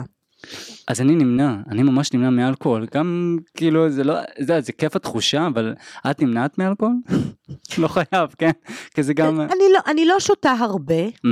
אני לא שותה הרבה, אני שותה מדי פעם, אבל אני משתדלת באמת לא יותר מדי קרוב לשינה. ו, ו, וממש במידה, ממש ממש במידה, גם מריחואנה דרך אגב. אה, באמת? זה גם נושא שצריך, אה, את כל הדברים האלה הרבה פעמים אנשים משתמשים בהם כדי להרדים, אבל אז מה שקורה כשההירדמות היא בנוקאוט, אז גם ההתעוררויות הן יותר חזקות. אז צריך לדעת לנהל את זה. צריך לא, יש פשוט- אנשים שחייבים את הוויד שלהם או את הכוס יין בשביל להירגע, כי החיים שלהם כל כך לחוצים. וזה בסדר, זה לא נורא, אם אתה עושה את זה במידתיות, ואתה לומד לנהל את זה, וכשאתה מתעורר במהלך הלילה, אתה לא עושה מזה עכשיו מסיבת Mm, התעוררות, mm. אלא אתה, אה, אתה יודע, כמו שדיברנו, אה, התעוררתי, אני תכף ארדם, עושה קצת נשימות, קצת אה, מרגיע, אולי טיפה מיינדפולנס, אה, אפשר להתמודד עם הדברים האלה. אנחנו בעד שאנשים יחיו את החיים. אמ, זה לא אומר, שינה זה לא אומר עכשיו בוא תהיה ישנון ואל ת, תעשה כלום בחיים שלך, ממש לא. אנחנו בעד שאנשים יהיה להם קריירות מעניינות ושיהיו מצליחים. חברים, חברים, אה, בילויים, נסיעות, הכל נכון. ואם חרגתי, אז מהר מאוד להחזיר את עצמי למרכז, זה הכל, זה כמו בתזונה, אתה זו יודע. עוד שאלה מאוד חשובה לגבי זה. אמרו לי שאין דבר כזה השלמות שינה, אפשר מקסימום ביום למחרת, אבל אחרי זה זהו. נכון מאוד. איבדת את זה. נכון זה מאוד. משפט שאני לא חושב שאנשים מודעים לזה גם. אני אשלים בסוף השבוע. ממש לא. ממש לא. אין כזה אין דבר. דבר כזה. אין כזה דבר. נכון, לילה אחד לא ישנת טוב, ת- תפצה מיד בלילה הבא, תלך לישון. מוקדם, תישן בצהריים אם אתה יכול, זה כן, תחזיר, ל- תאפס את המנגנון. הבנתי. אבל אתה לא יכול ל, אה, ל, להתעלל בו במהלך השבוע, ובסוף השבוע להחזיר, ממש לא, זה לא עובד ככה. תראי בפרק הזה אני הולך לשתף ממש דברים שהשפיעו עליי שראיתי אותם וזה היה רגע ה aha moment כזה שאמרתי לעצמי וואו כאילו לא, לא הייתי מודע לזה וממש יישמתי את זה לאורך השנים. ואני אשמח לשתף את זה גם איתך. אה, אני את יודעת מה לפעמים אני קם באמצע הלילה ואז כזה אני לא מצליח לישון אני לא מצליח להירדם ונגיד אני מנסה להירגע והכל וזה זה לא עובד. ואני fucking במיטה ואני לא יודע מה לעשות עם עצמי כאילו אני מה אני עכשיו אה, לא חבל על הזמן הזה שיכלתי לעשות בו דברים לקדם דברים? ואז אני זוכר שראיתי את זה כשהייתי צעיר יותר ממש כאילו מישהו שאמר איזשהו מומחה לשינה שאמר אתם עייפים. אה, כאילו אתם במיטה ואתם לא מצליחים קומו קומו לכו רגע שנייה קומו לכו לאיזשהו ספה או חדר אחר חשוך אל תעירו שום אורות אבל תשבו לכם כי אתם חייבים לקשר בין המיטה לשינה חייבים לקשר בין השניים. המיטה, אני לא זוכר אם הוא אמר את זה, המיטה זה רק לסקס ולשינה, אבל הוא אמר כאילו, אסור שה, שהמוח שלכם יחשוב שהמיטה זה לעוד דברים, כמו נגיד לראות טלוויזיה או לאכול, או כל מיני דברים, לא, אתם צריכים להפריד, ואם אתם לא מצליחים להירדם, זה מסוכן, כי המוח יכול לקשר בין uh, המיטה כאילו לעוררות או משהו כזה, ובגלל זה אתם רוצים לנתק את הקשר הזה, תצאו מהמיטה, לכו תשבו 10-15 דקות בחושר במקום אחר, פשוט תירגעו עם עצמכם בלי פלאפונים בלי כלום, ותחזרו וזה עבד אצלי זה באמת עבד. מה דעתך? אז מה שאנחנו אומרים, אנחנו אומרים אל תקום מהמיטה, כי הרבה okay. אוקיי. פעמים אנשים כשהם קמים מהמיטה, אז הם מתחילים לגלוש באמת לעשות כל מיני דברים. אם זה לאכול, אוי. אם זה לראות, אם זה וואי, לראות לאכול טלוויזיה. זה נוראי. נכון, אבל אנשים עושים את זה. ואנחנו אומרים, תראה, מה הבעיה? הבעיה היא שכשאתה נשאר במיטה, הוא צודק, הוא צודק בחלק מהדברים, אני מאוד מסכימה, הוא צודק, הוא אומר, שינה זה או לאינטימיות, או לשן... אה, אה, המיטה זה או לאינטימיות או לשינה. בזה אני מסכימה איתו במאה אחוזים. מה אני לא חושב, מה אני חושבת שלא נכון? כי ברגע שאתה קם ואתה עושה כל מיני דברים, אתה בעצם מייצר שם התניה. התעוררות שווה לקום, Mm. ואז המנגנון יעיר אותך כדי לקום. זה המשמעות של התניות, שאתה מייצר קשרים בתוך המוח. מהמם. ואנחנו רוצים לייצר קשר שבזמן שהלילה ישנים, לא קמים מהמיטה. אז מה שכן, כשאתה נמצא בלילה ואתה מתעורר, ואתה מרגיש כזה שהמוח שלך רץ כ-100 קילומטר, 200 קילומטר לשעה, אבל מחשבות סרק כאלה, אז תדמיין שזה האדרנלין שעכשיו מציף אותך, וממש תדמיין אותו מתפזר לך בראש, ואיך לאט לאט הוא מתפוגג, זאת אומרת, יש לך מה לעשות מהמם. שם. יש כלים. תעשה תרגילי נשימות, תעשה זיכרון תגיד לעצמך אתה לא- אתה לא ישן עכשיו. אתה לא ישן עכשיו, כן, נכון. תרגיע את עצמך. תרגיע את עצמך. אבל מבחינתנו לא לקום, כי אתה מייצר שם התניה, מהמם. וזה דבר ש... כי רוב האנשים שקמים הם בלית ברירה הם כן בוא נדבר על זה אוכל אימא'לה כאילו אנשים אני, אני אוכלים בשר כאילו לפני שינה או משהו כזה שזה אחד לפי דעתי הדברים שהכי פוגעים בשינה נכון, אה, כן חשוב... כאילו אוכל, אוכל כבד אני לא, מתכוון קודם כל, חשוב לא לאכול מיד לפני השינה. כן מערכת העיכול שלנו עוברת למצב של שינה, ומצב של שינה זה שהיא מאטה את הקצב של העיכול של המזון. ולכן חשוב לאכול כמה שעות לפני זה. קודם כל בוא נדבר על מתי לישון. הזמן הסביר ללכת לישון זה זה אחת... כל כך ברור לי. מה? האמת את אמרת עכשיו 11 אני אמרתי עוד יותר מוקדם 10 10 וחצי סבבה, אני מהקיצוניים סבבה, אני. לא. לא עשר וחצי. אז בגלל זה את כאן אנחנו ביחד מאזנים.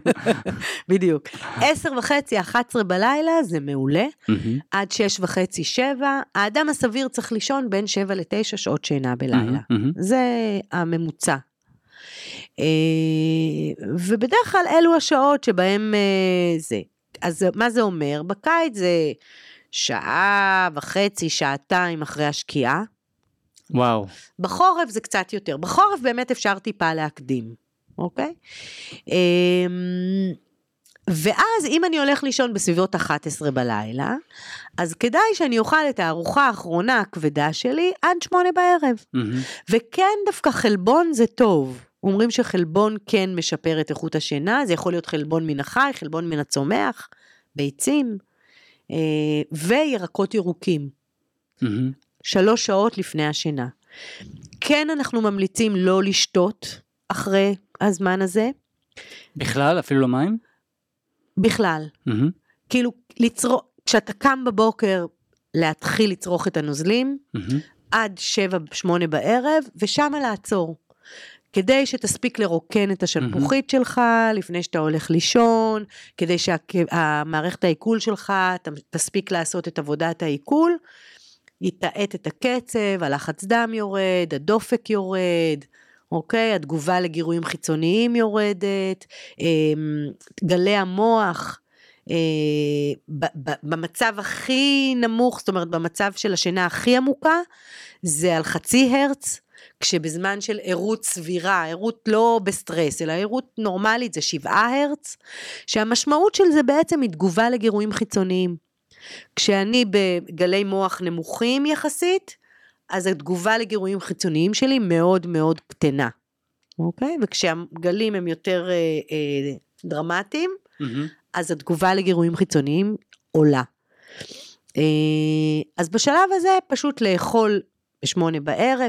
תראה, כן אפשר לשתות אם בא לך איזה תה צמחים בערב, על הכיפאק, אין בעיה. וואי, אני קולט כמה אני קיצוני, כאילו, אני, אני שומע אותך ואני אומר לעצמי, זה טוב שאת אומרת את זה, כי רוב האנשים הם מאוזנים והם רגילים והם, והם רוצים את הארוחה שלהם בשמונה בערב, זו ארוחה משפחתית אפילו לפעמים, והכל, נכון, והם אוכלים זה את החלבון הזמן של שלהם, אחרי עבודה, מה שדיברנו. ותה זה מושלם בשבילם והם רגילים לאכול בלילה, אבל לא תה עם קופאין, חליטות. כן. פסיפלורה זה מעולה. אוהלים או משהו כזה. פסיפלורה, קמומיל, אה, קינמון, זהו, אני אשתף אה, שאני, אני, ולריאן.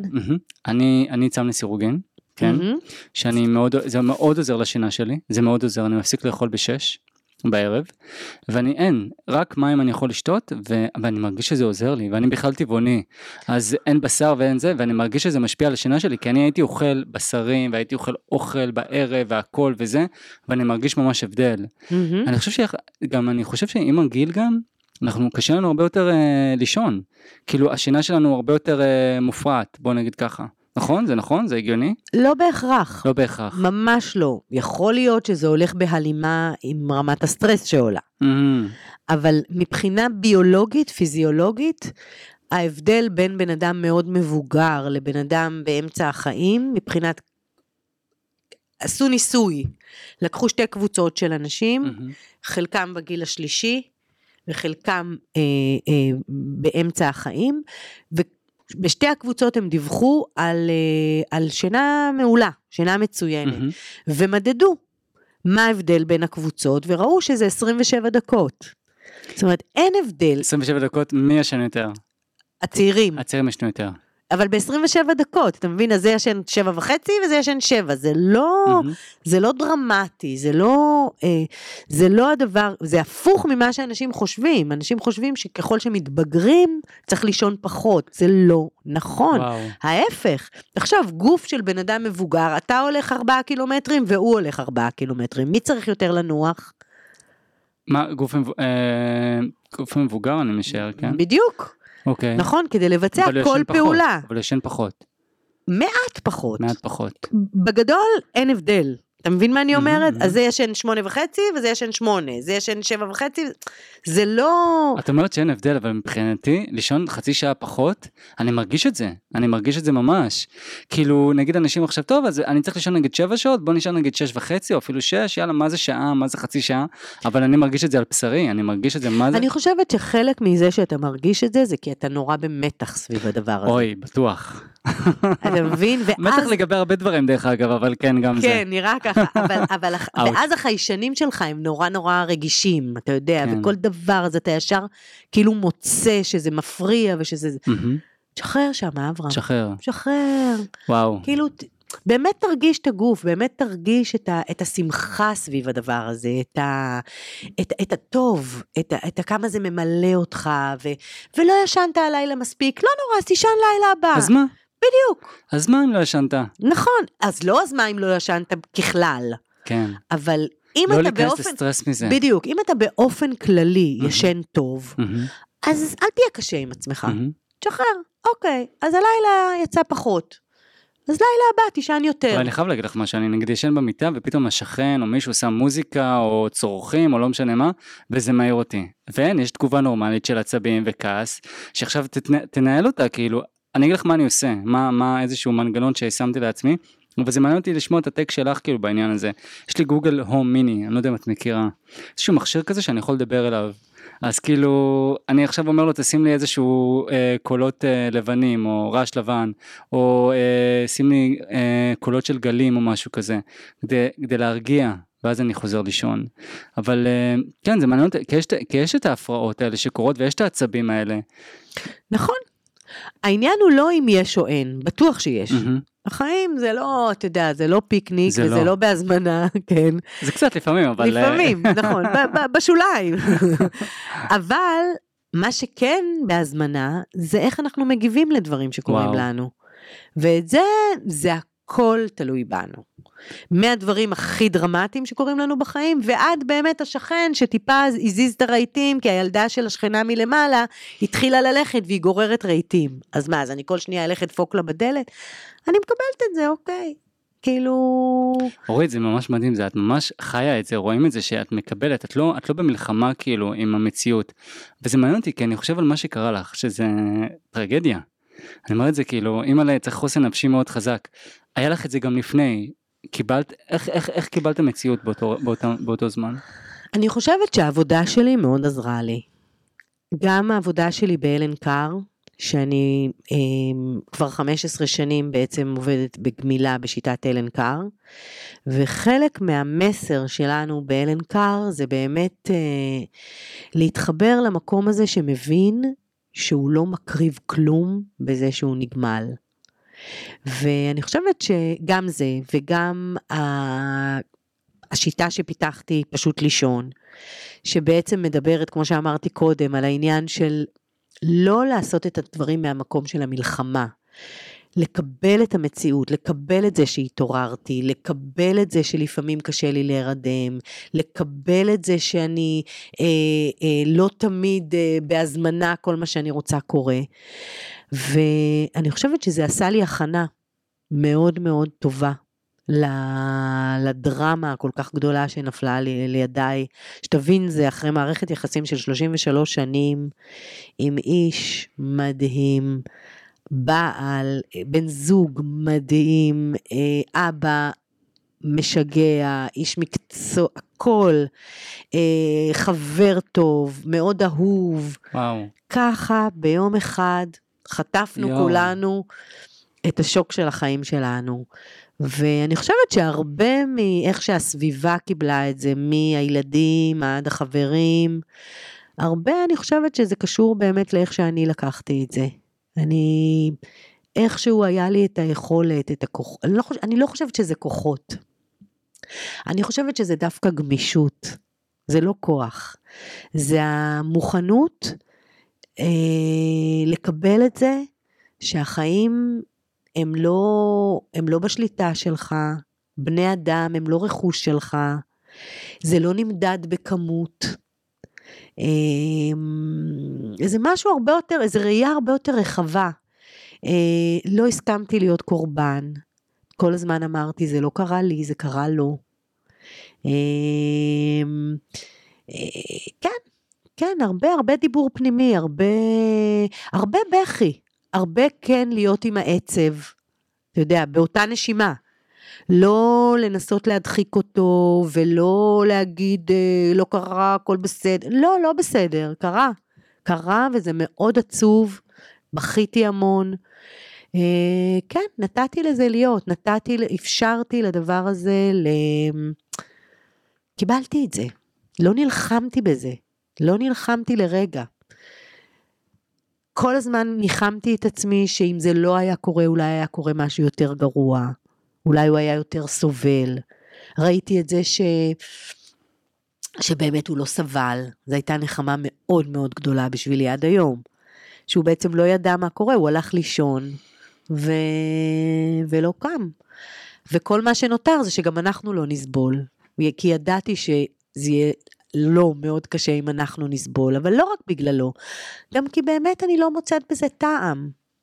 לא מוצאת בזה טעם. לא זה מדהים מה שאת אומרת. לא זה אני כאילו בהלם אני יש בי הלם מסוים הדברים שאת אומרת הם כל כך נכונים והם כל כך חודרים. גם אמרת משפט מאוד יפה. לא זה לא קרה לי זה קרה לו. וואו, איך שהאנשים, ואני גם אוהב, וואו, זה קרה, אבל זה לא קרה לי, ומה הטעם, ובאמת אין טעם, וגם שהוא לא רצה שתסבלו, בטוח שהוא לא רצה, מהמם. אה, אני לא יודע אם את מאמינה, כאילו את יודעת, נשמות וכל מיני כאלה, בטוח שהוא לא רצה שתסבלו במה שעובר לכם, ו... אני תמיד אמרתי בהתחלה שאם הוא היה יודע מה הוא עשה, הוא היה חוטף התקף לב מזה.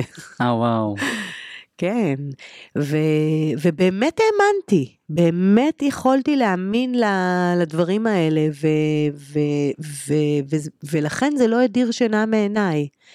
כאילו היה משהו שידע לא להילחם עם החיים, ידע לקבל, ודרך אגב אני היום בזוגיות אה, מאוד טובה.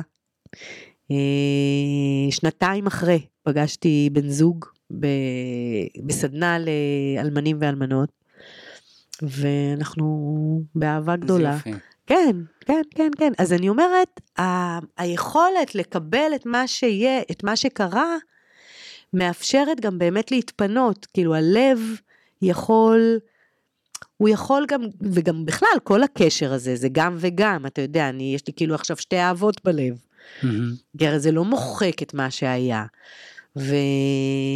וכן לחיות באיזה מין הרמוניה כזאת, זה כמו, אתה יודע, זה כמו עם מנגנון השינה, להבין שההתעוררויות זה חלק מה... מהשינה, זה לא התקלה של השינה, וואו, אלא זה, זה חדש וזה כל כך חשוב שאנשים ישמעו את זה. לגמרי, לגמרי, ו- ו- וכשזה קורה, לא לעשות מזה עניין, אלא לקבל את זה. התעוררתי עכשיו, וכמו שהתעוררתי, אני יכולה לחזור לישון, וזה בסדר. תראה, אני אומרת את זה, אנחנו מדברים פה שעה, או כמה שנדבר, אבל אמ, זה משהו שנגיד בסדנה, אנחנו יותר מתרגלים את זה, אנחנו יותר מבינים גם כל מיני, יש למשל טיפוסים של הפרעות שינה. יש את המכור לערות, שהוא נאחז בערות, זה טיפוס שקצת דיברנו עליו קודם. ה- הפומו, פומו כן. מאוד קשור לזה. יש את החרדת ביצוע.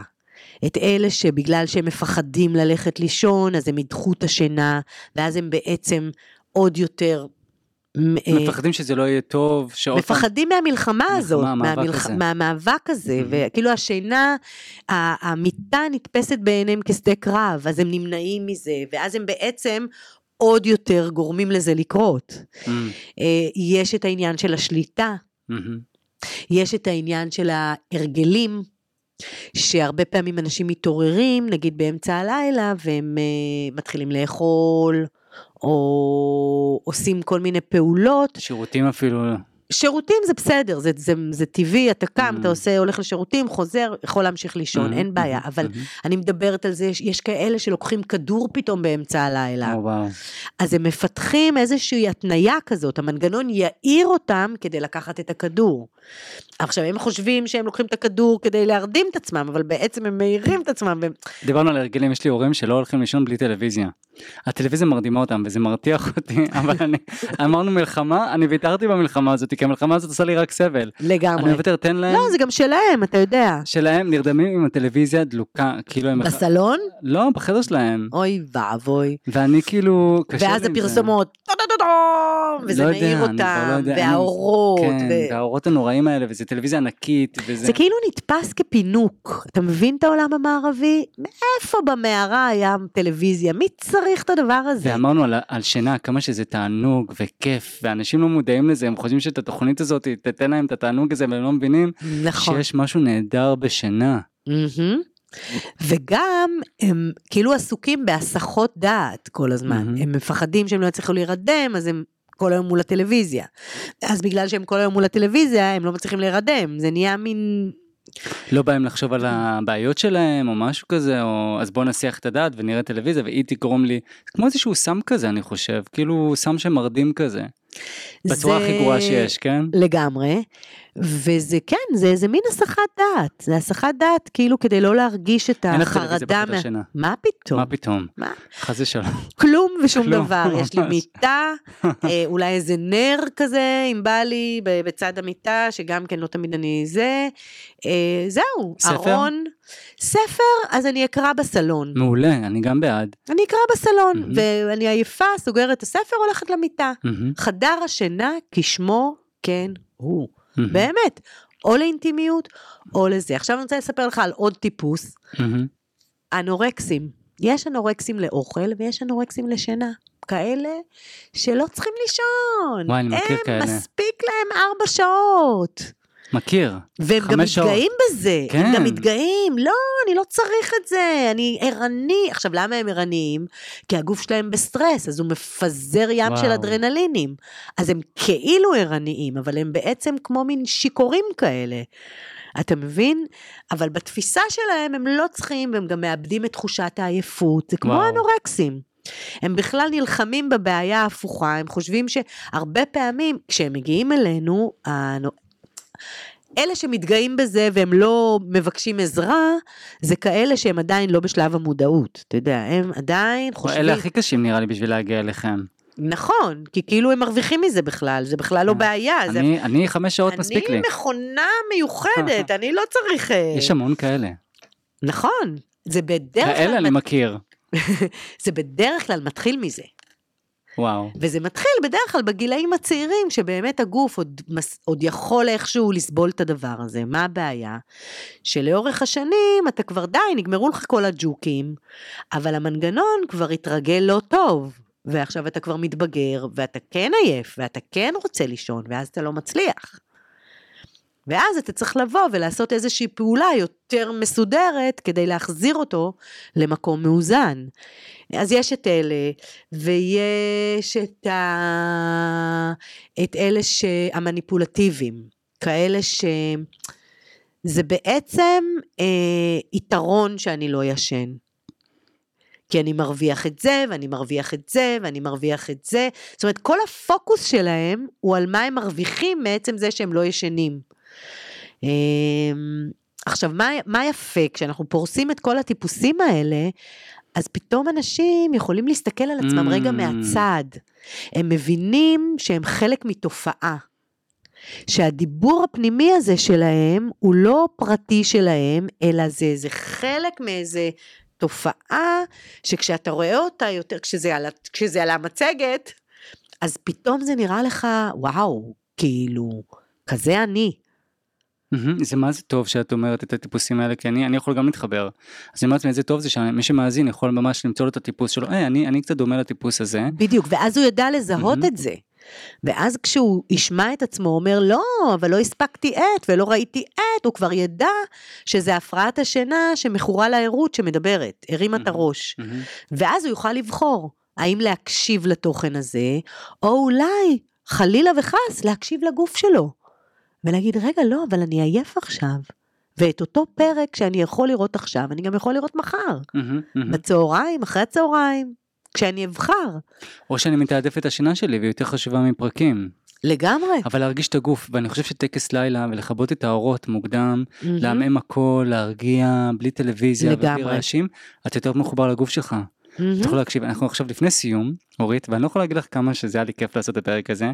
קודם כל אני חייב להגיד שאת אומרת את זה כזה בקלות, אה, הקבלה של המציאות והכל, אבל אני אומר לעצמי, איזה כיף לילדים שלך שיש להם כזאת אימא חזקה, כי זה לא כזה שכיח, שיכלה להעביר אותם, ואתה יודע שיש, שאתה עובר איזשהו משבר נגיד, ויש מישהו חזק בסביבה, זה כל כך עוזר, כי אתה מקבל ממנו המון, גם בלי שאתה מודע לכך בכלל, שהוא מרגיע, הכל בסדר, או שהוא, את יודעת, שהוא עושה איתך איזה שהם תרגילים, או משהו, או שאתה רואה את האישיות החזקה שלו, אז ממש הרגשתי ממך את האישיות החזקה, וזה מעניין אותי לדעת, מי, מי, מי, את יודעת, מי היה החזק הזה, הדמות החזקה הזאת, ש, שאת הערצת, שנתנה לך את מי הייתה ההשראה שלי? ההשראה שלך, תודה. כן. אז אני חושב, תראה, קודם כל, כל הצד של אימא שלי, אה, זה צד של אנשים מאוד חזקים. אה, ניצולי שואה. סבא שלי היה ממובילי מרד גטו ורשה, אה וואו, הוא שרד? כן. הוא שרד, כן. אה, הוא ואשתו וחמשת ילדיו. אז זה אחד, זה סיפור אחד ככה שיושב לנו, משפחת קניגסווין זה משפחה שלא. לא מתכופפת. אה, זה אחד, סבתא שלי גם התאלמנה, אותו סבא, ש... אותו סבא שהיה ממובילי מרד גטו ורשה, יש Mhm. עליו ויקיפדיה דרך אגב, אה וואו, כן. מה שמו? שמואל קניגסווין. אמ, אז אותו, אותה סבתא שהתאלמנה, ב- כשבשנת 48 הוא נפטר, אה, יש ויכוח אם הוא נרצח או נפטר, אה וואו, חתיכת ויכוח. ממש. ברכבת, הוא היה לו אה, בית חרושת לרהיטים, ואחרי המלחמה הוא רצה לעשות משלוח כדי להתחיל לזוז מפולין, והוא לא חזר. וסבתא שלי התאלמנה, נשארה עם חמישה ילדים, ואני בעצם גדלתי עם סבא חורג. זאת אומרת שהנרטיב, סבא חורג שמאוד אהבתי, מהמם. ובעצם הנרטיב היה שממשיכים, שלא וואו. נכנעים לחיים. עכשיו, אני, את כל זה אני אומרת לך בדיעבד, אברהם. כן. כאילו, אחרי שעברתי את מה שעברתי, יכולתי לעשות את החיבורים האלה. וגם סבתא שלי הייתה דמות שהייתי מאוד קשורה אליה, קיבלתי ממנה המון אהבה. ו... ו... וכנראה שהיא הייתה השראה שלי. וגם באמת, אה, לא יודעת, משהו בי, משהו בי בילדה האמצעית, שהמצאתי את עצמי. הייתה לי, היה לי, היו לי מערכ, מערכת יחסים, הייתה לי מערכת יחסים מאוד מורכבת עם אימא שלי, שאני חושבת שזה גם חישל אותי מאוד. אה, אוי, דווקא ילדים אמצעים, כאילו, אני גם ילד אמצעי, אז אני מודע לזה. הם כאילו, אה, לא, איך אומרים, אה, חוליה חלשה יחסית, אני חושב. כי, את יודעת, יש את הבכורים, בכור או בכורה, ואז כאילו מפנקים והכל, ואז הילד אמצעי לפעמים יוצא, כאילו, הולך לאיבוד לפעמים, ככה אני מרגיש. נכון, אבל זה מה שגם מחזק אותו, Mm. כי הוא צריך להבליט את אני עצמו. לא יודע אם זה חיזק אותי כל כך. אולי עוד כן, אולי, אולי עוד לא, כן. אני צוחק. כן, זה נראה לי עוד יכול להתחזק. לא, אבל. את אומרת שכאילו, כילד אמצעי, דווקא בגלל שהוא הולך לאיבוד, אז דווקא אז אתה, אתה מתחזק, אתה יותר עצמאי. אתה יותר צריך להבליט את עצמך, מהמם. אתה יותר צריך להתאמץ, וואו, כדי שיראו. אותך, כדי להביע את דעתך, איזה כיף אה, לכל מי ששומע שהוא ילד אמצעי ועכשיו מקבל איזשהו פוש כזה. לגמרי, לגמרי, אני חושבת שזה ככה. וזה מה שקרה גם חוש. הצדק שלו הרבה יותר מפותח. וואו, זה אצלי אה, ממש. הוא הבג- חייב. הבגרות שלו, מהמם. הוא יותר בוגר, הוא יותר, שום דבר אצלו לא ברור מאליו, הוא צריך לדאוג למקם את עצמו. אה, יפה, כן, אהבתי. כן. איפה את מביאה את כל הדברים? משינה ל... אבל אהבתי ממש ואני מתחבר. אני רוצה, אני כן. רוצה גם, גם להגיד לאנשים איפה הם יכולים, אה, איפה הם יכולים למצוא אותי. חד משמעית. אז, אז באמת אנחנו מעבירים את הסדנאות כרגע במרכז אלן קאר, שזה מרכז מדהים, שבאמת מתעסק גם בג... שנמצא ב... בתל אביב. יש לנו מהמם. כמה מרכזים בארץ, יש לנו בתל אביב, בחיפה, ברחובות, בירושלים, בבאר שבע. יש חמישה סניפים בעצם. אה, שאנחנו גם מעבירים סדנאות לגמילה מעישון בשיטה מדהימה, גם אה, את השינה וגם אה, סוכר טוב סוכר רע. זה תוכנית שבעצם התפקיד שלה, המהות שלה זה לגמול מסוכרים ולשמור על המשקל בצורה של תזונה בריאה. אה, ואפשר לפנות אלינו, גם אנחנו נמצאים באינטרנט, אלן קאר, פשוט לישון, אפשר למצוא אותנו בקלות. ו- ותסתקרנו, תסתקרנו, תיכנסו לאתר שלנו, תקראו אם אתם במצוקה.